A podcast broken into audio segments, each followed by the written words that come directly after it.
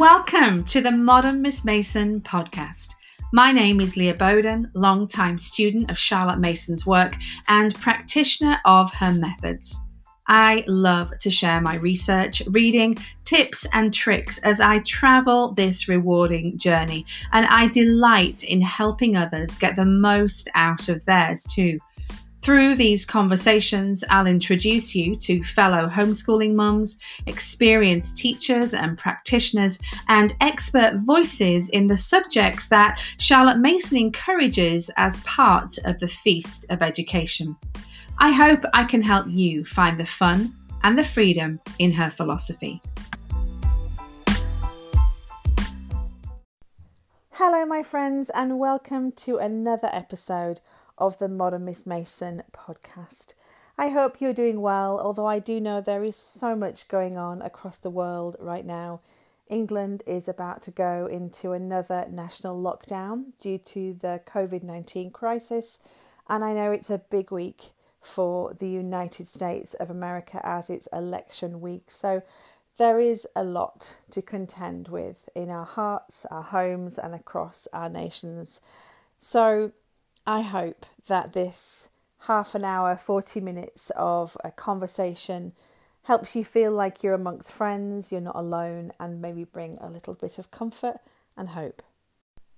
My guest today really doesn't need a huge introduction. I'm sure most of you will have heard of her, you'd have listened to her podcast, maybe heard her speak, been to one of her conferences, or at least read one of the 22 books she has published so far.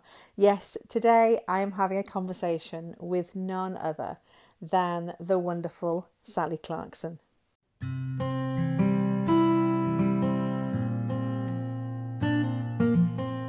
There are storms that we all have. We all have different stories. We all fail. We all have children who we think, where did that child come from? Or where did that husband come from? Or where did this story come from?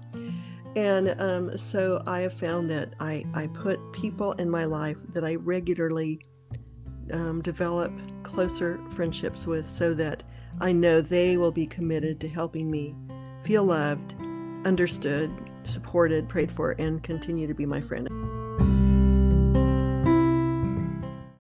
Many of you will remember from season one of the Modern Miss Mason podcast, Joy Clarkson came on to speak to us about poetry. Joy is the youngest of Sally's four children, and um, I'm hoping we may get some of the others on too in um, episodes to come. But Sally has four children two sons, two daughters. She is grandmother to two children, and um, she is, as I've already said, a speaker, podcaster, um, prolific author, and a mentor and voice of wisdom and strength into thousands of women's lives all across the world.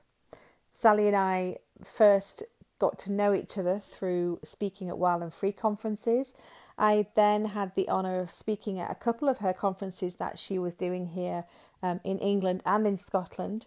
We have found ourselves on the same flight home and talked most of the way and I've also had the privilege of uh, having tea and treats with her in her lovely home in Oxford. Unfortunately, due to COVID restrictions, we weren't able to record this in person, um, but it was such a privilege to catch half an hour with Sally and just listen in on a little bit of her home education journey.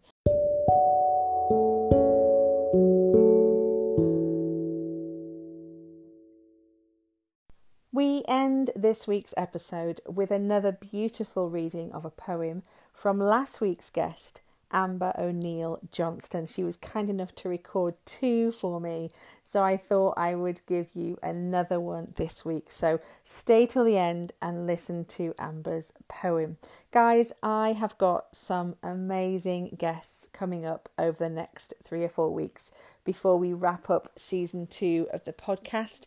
And I've also got amazing plans for season three in January, uh, which will start with a live podcast live webinar on motherhood, which is going to be called Something to Grow By. So, if you want to know more about that um, and to register your interest, go either to the link in my um, Instagram or Facebook or go to the link in the podcast and just click on webinar, something to grow by, pop in your email address, and I will send you all the information when that is available. So let's jump into our conversation now with Sally Clarkson. And of course, I started with the question that I've been asking most of our guests this season How did you first meet Charlotte Mason? This might surprise people, but um, course, I started uh, this whole journey of home education. Um, I think it was 37 years ago, if you wow. can imagine, 36, 37 years ago, because um, I began getting interested in it uh, when I was pregnant with Sarah, who's my first daughter, who is um, almost 37. Yeah. And um, I, when she was still in the womb, Clay and I decided we need something better than the education we had.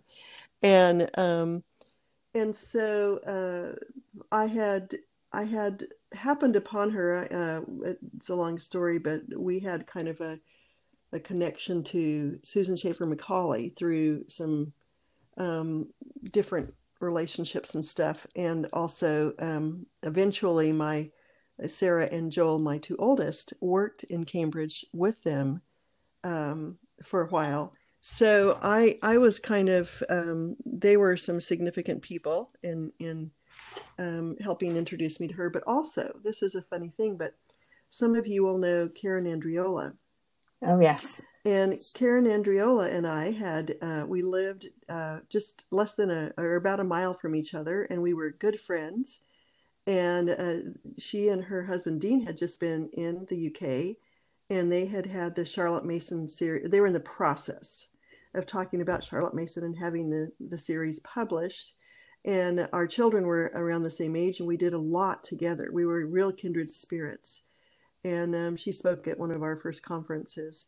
And so um, I had a lot of conversations with her about That's Charlotte. amazing. Yeah, isn't that fun? And yeah. uh, many, many years ago, uh, when we were both just starting out at all this, and we were both very idealistic. So, um, kind of two people, uh, she and also Susan Schaeffer Macaulay, were in my life way back back then.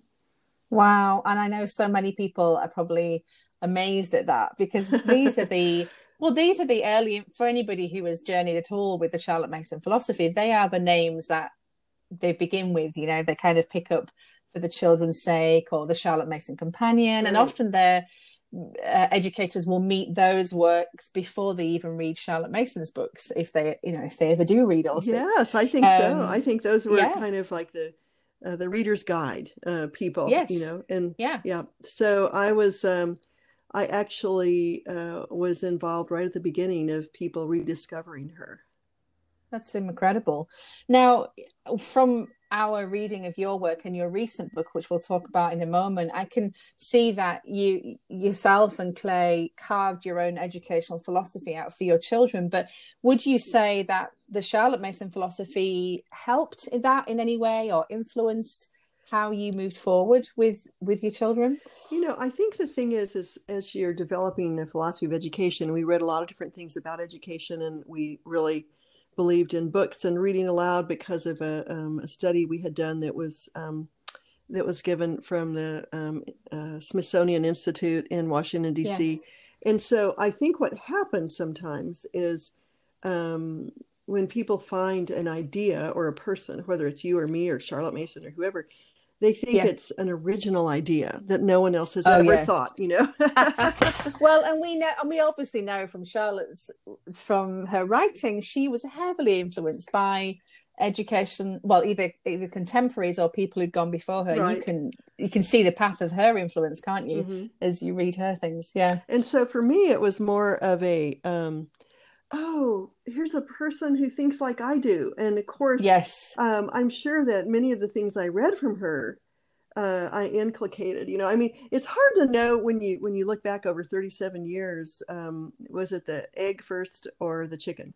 Yeah. Um, you know, and so um, I, I more found a kindred spirit in Charlotte yes. Mason, and um, so we we were we felt very validated in what we had already believed. We had been living in Europe for a while, And um, then, of course, um, Karen and I were having conversations, uh, and she and Dean had, you know, kind of rediscovered these books, and so it was kind of a um, an organic process. Um, I love that of uh, reading, thinking, um, inculcating, and then, of course, probably what we added to it a lot was um, the whole area of uh, mentoring and and discipleship. Yes um, was a, a, very strong foundation amidst everything.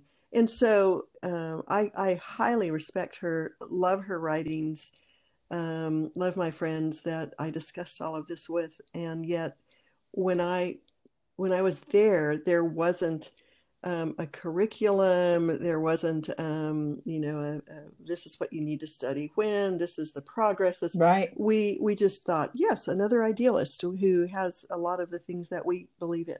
I hope that's okay for me yeah. to say. no, that's amazing. Well, and and you are in uh, great company, absolutely, because you know it's obviously obviously been a um, a part of my study over the past sort of 15 years is reading her work but actually the ultimately she her writing and uh, has to add to whatever God has given our family and, and, the convictions that are already there that are foundational to each family's life. And I'm very much about um, each individual expression of that. And I I found in in reading Awaking Wonder, Sally, that there were the flavors of these educational philosophies, but at the heart of it was was what you and Clay had set out to do with your children, which was uh, like you just said, discipleship. And, and Charlotte Mason wasn't married; she wasn't a mother. Mm-hmm. Right, right. so you know, and uh, she was British, and, and you're not, uh-huh. and you kind of have to.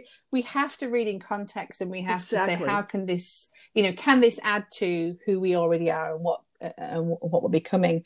Um, one one one paragraph I picked out from from your book says this if i can just read some of your work back to you sally. Oh, yes i love, I love it. It says um, education is not about enacting a prescriptive box sort of curriculum based classroom but instead it's about passing on a legacy of a love for learning an independent joy in discovery a motivation to bring light beauty and goodness back into the world of our children. Um, and and that is that is incredible. Um, this this book is is so beautiful. I know it's been received so well in the in the world of home education, but you didn't actually write and speak about home education for quite a while, did you? What brought the shift? What kind of caused you to bring this back into your your writing and speaking? Well, I um, I love home education. It's probably the best work of my lifetime. And I, I miss having my children around so that I can read new books oh, because yes. they were the means through which I was always learning about new books. Um, but I think that uh, as I, you know, as Clay and I prayed about our lives and looked at our lives, um, we really felt that there was a broader group of people, of moms, not, and, and we always have ministered to homeschool moms. They've been at the core of our our lives, our our um, our heart, our thought. But we thought, you know, we've learned so much about home and legacy and family and virtue and books and ideas and discussion and all the great Charlotte Mason things. And we thought, is there a way that we can write books in such a way that after reading our books that maybe wouldn't even like in mission and ministry motherhood i don't think i even mentioned the word homeschooling um, and I thought, can we write these principles in such a way that people who don't think they're interested in homeschooling can read them and go, aha, so mm. home is the place where I should be teaching to inspiring, instructing my children. And so there was never a desire. And, and I think, too, I, I have to be honest about this you can cut this out if you want to. but um, I feel like in some ways, sometimes the um, home education movement was co opted by people who had um, kind of an agenda in yes. some areas that we did not agree with. And right. so we wanted to separate our holistic, um, mentoring based, literature based, uh, organic based philosophy from many people who were prescriptive, legalistic, patriarchal. And and yep. so that drove us to kind of create our own um, methods, means, um, environment influence. And so we we have been in the movement forever but i think that we're much more oddly like a lot of the people um, like you and like our friend yeah. Ainsley, like a lot of the people yes. are really choosing to educate their children today. We were doing it you know 37 years ago yeah i'd agree. And when i look back at your the pattern of kind of your communication together whether it would be in marriage or motherhood or education you definitely stand out amongst what else was being said in that mm-hmm. time. And what i also recognize is the longevity in your you're still here. You're still well and, and i say that in the in the greatest respect because you're still you still are a strong voice a, a poignant voice in in the world of, of home education and motherhood, but also a strong discipler mm-hmm. to us. Um, and that is that's incredible. That so I feel like when I look back, and I've been really interested in kind of the even the eighties kind of resurgence of what was going on in home education, and and the people who have stood that that test of time and are still here, mm-hmm. still passionate about mm-hmm. it, still still wanting to invest in family and mm-hmm. children, and it's so refreshing I'm so grateful that you're still oh, writing, Sally, and so grateful. How was the how was that experience of uh, writing about home education again after all these years? Well, it's funny because I realized I am more passionate about it than ever. I, I think that yes. another component in this is that my children, and you know some of them, um, yeah, I do. but they started writing, speaking, teaching, um, developing their own arenas of influence and when people saw who they were, that they're wholehearted and, and that they're driven and passionate and that they're interesting and that they're mm. um, that they're educators of in and of themselves and that they you know create music and books and ideas, then a lot of people I, I, I actually put an Instagram post out and I said, What book would you like for me to write next? And mm. I did not even offer a book on education um, as a as a possibility in the in the questionnaire, and over ninety percent of the people said, "I would like for you to write a book about education. How did you do it with wow. your children?" And and so wow. it was really my audience who prompted me to write this book because they were seeing the results of um, what had worked in my, in the lives of my children and they mm. said we that's what we want we want that and so I thought, well, okay, I'll write this book. I'm hoping that, you know, I, I, think too, uh, there's a third component, and that is I saw a lot of, um, you know, it's so hard not to be devoted to the voices in your head from your own past. Yes. Yeah, or the sure. peer pressure, the social peer pressure of the government, of schools, of whatever, this feeling that I'm not doing enough and, you know, and mm. I've got to teach to the test and I've got to do right. all these prescriptive things. And um, in my own life, I've seen a lot of um, children in the home education movement who have left their parents' faith, their values, their core, um, their core ideas. And I thought, I really want to say to people, don't worry about test scores. You've got a lot more to worry right. about about their souls, yeah. their consciences, their virtue, their vision for life. And so I also mm. wanted to write a book that said it is not about test scores. And so right. those three components, my my audience, um, people wanting to know what did you do to shape these kids to be who they are? And then the third thing mm. was thinking, please listen to me.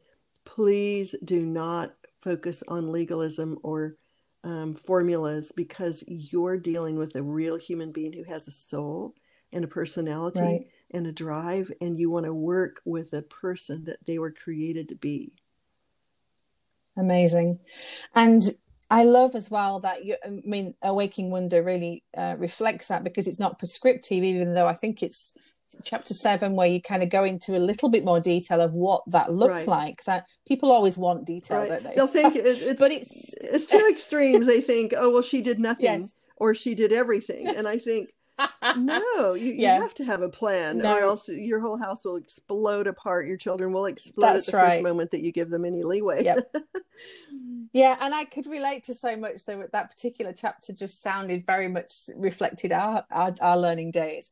But this focus on uh, i mean for for, for listeners if you're not sure that the book is called awaking wonder opening your child's heart to the beauty of learning. And this idea of a wonder filled life um, i think parents yeah to, to come away from that uh, the world's pressurized ideas on on standardized testing and outcomes actually what you do is bring people's focus back to childhood and cultivating uh, wonder and um, thought and imagination in in children. Again, I'm going to read uh, your work back to you here, but this is I love this bit as well. A child fashioned by a wonder-filled life will cultivate inner strength, a confidence in his own ability to think, evaluate, and know.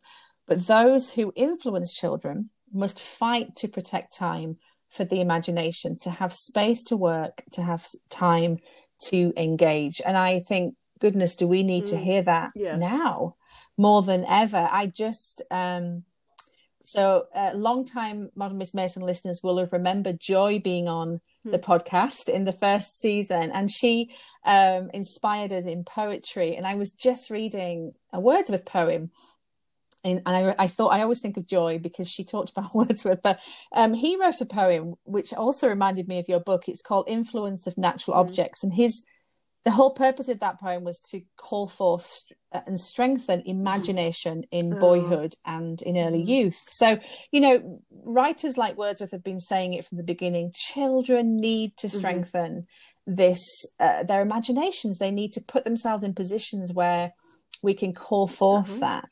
What is your um you know, how do we do that, Sally? How do we protect that time in 2020 how do we help our children or he, even just help parents to call forth mm-hmm. and strengthen imagination in young people well I, I, hate to be that person but i'm going to be um, i wish people would read the book do it because they will yeah, after because this, what sure. i want to say yeah. is that um, you have to have you have to develop a core philosophy as you know um, yes, because if right. you don't make a plan then life will be chaotic because um, right. life just happens to you and um and and so i i feel like um what was the original question i'm getting out of out of source because i'm going to um how how so how do we and, and i'm i obviously i'm gonna i'm just reading sure. parts of the book i'm hopefully pointing people to the book as well but how do we how do we do that thing that wordsworth was saying how okay. do we call forth and strengthen imagination right. how do we protect well, the time to be able I think to do if that. you do make a plan of your priorities, uh, uh, you know, what are your goals? Let's let's throw out all test scores. Let's throw out all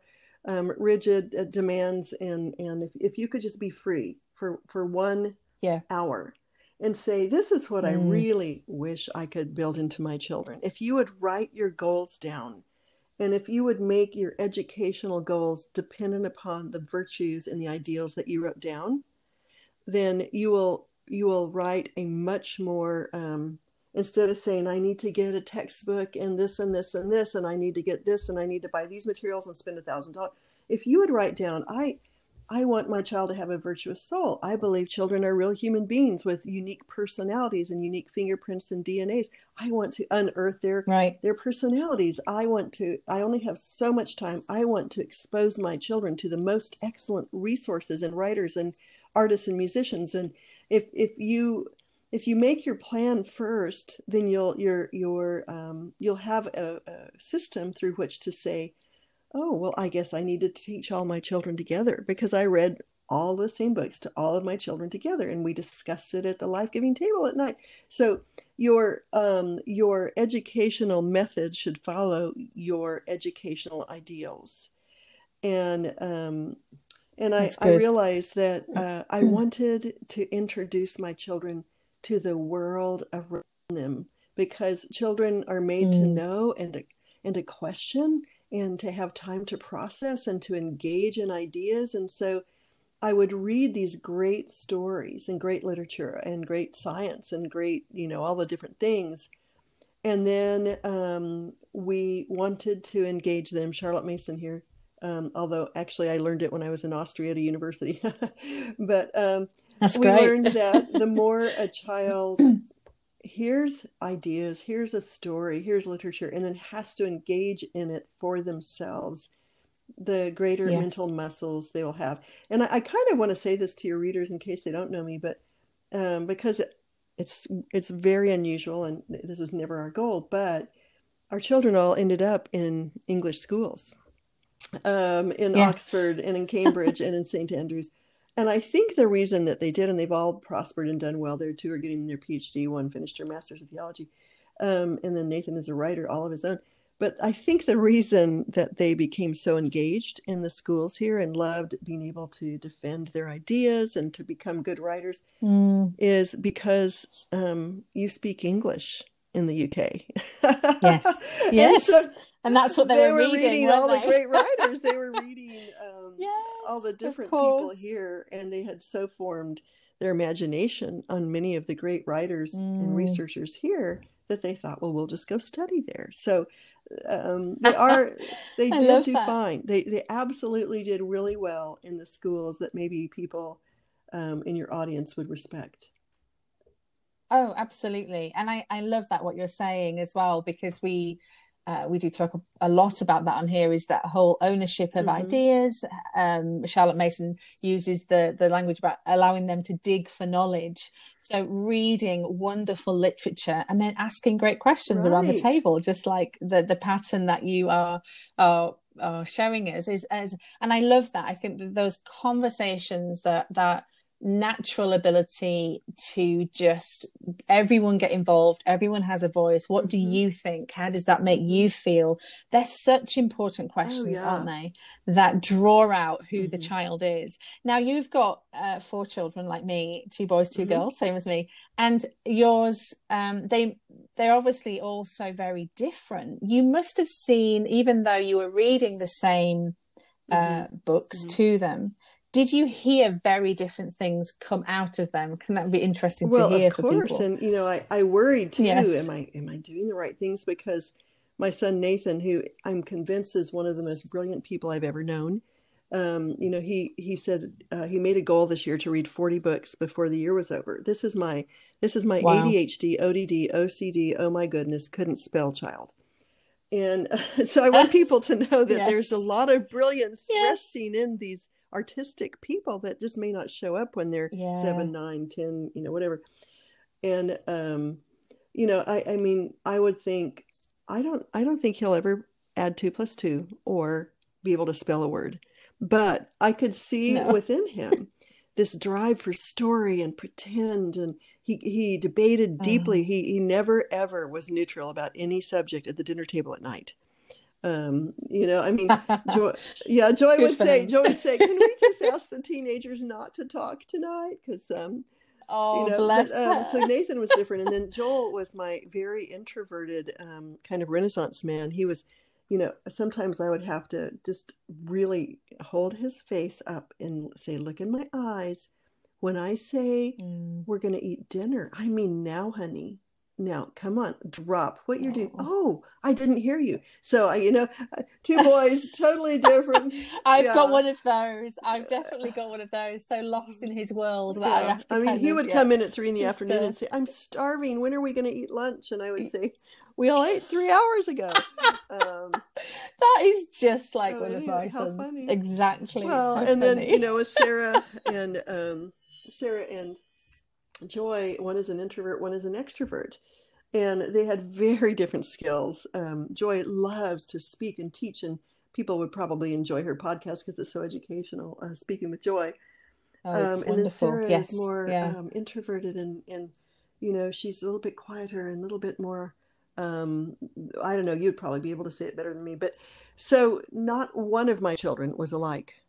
Um, I saw aspects No. of myself in each one of them, but I had to Mm. trust by faith that if I let them grow forward into the unique people that they were, that God had made them, that um, that it would that the education that I gave to them, the discussion, the literature, the discipleship, the um, work habits, that that would be enough for each of them to use to go into their own arenas, and they have definitely pursued uh, similar but different. Um, you know, Nathan is a film producer.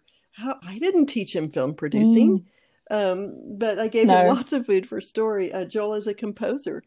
Um, we moved 19 times, seven times internationally. I, I never had consistent music teachers in his life, and yet he's a composer. uh, that is amazing. I, I I'm all. I'm even seeing it.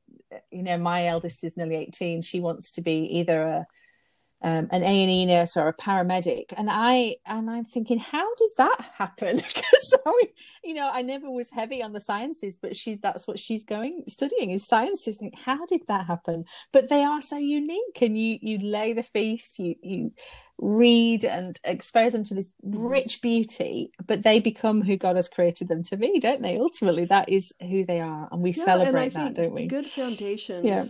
can work for almost any any child you know there are certain core foundations yes. that you give to them and then they exercise it the way they want to I love that, Sally. I uh, oh, in the couple of minutes that we have, I'd love to ask you, and I'm sure uh, many mothers often think things like this. But you're such a such a voice of wisdom and strength to thousands and thousands of women all over the world. I know you are, and and, and as I've already commented, the uh, I'm so inspired by the longevity of your your work and your um, you know how you inspire us. Could you tell us a little bit about? Do you have particular rhythms in your life that help you stay the course? Are there things that you do? um mm-hmm. regularly daily rituals rhythms that actually you could say you know what yes these mm-hmm. really help me well i would i would uh we are definitely a, a family of rhythms um but i would say that I had a vision. Um, I, I, I, really pondered and studied the, the life of Christ um, as a young woman many years ago, and I, I, I pondered how did he so influence his disciples? He lived with them, he walked with them, he cooked them mm. meals, he taught them, he loved them, he served them, and so um, the if I continue to ponder uh, the essence of mentoring and and have him at the core that that always keeps me going forward because they're very simple principles mm. but very true. Um, he was the one who created human beings in my in my own faith. And so he knows how to motivate how to serve how to inspire. And so i base a lot of um, you know I, every morning i'm a yorkshire gold person um, I Brilliant. I stomp on my tea bag until it comes out as black as possible. Yeah. But um, I, I, get up early in the mornings, um, bedhead, pajamas, and I light candles. I put on music, and I drink my tea, and I have some uh, some mm. time uh, some time alone.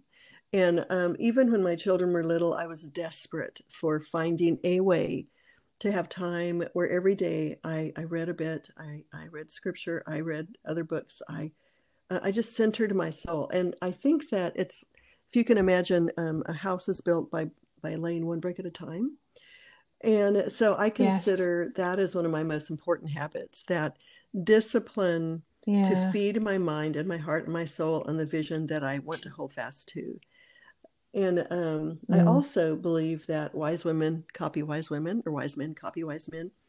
Yes. And so I have gathered yep. mostly through books um, people I admire and want to emulate. And um, so I do a lot of, uh, and I, I, also gather around me um, women like you that I love, women who, when I'm with you, you mm. always um, bring life to me.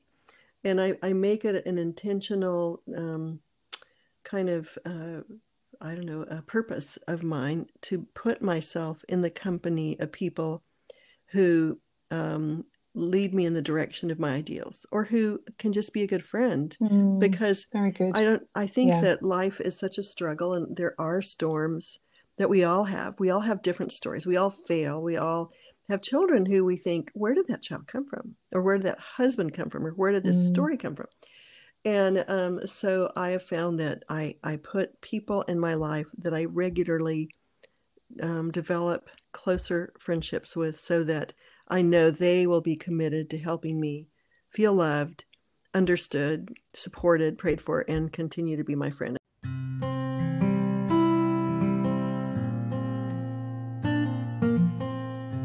Gladiola Garden by Effie Lee Newsome. In red and orange, cream and rose, the happy gladiola grows. In slim green boots, in tall green rows, there are so many colors here, so many tints, so much cheer. Oh, little girl, oh, little boy, in gardens of mixed shades, much joy. One really has to think of you, for you are many colors too in cheery dresses, suits, and shoes, and those gay colored hats you choose. With light and gladness in your faces, you make through earth gay garden places.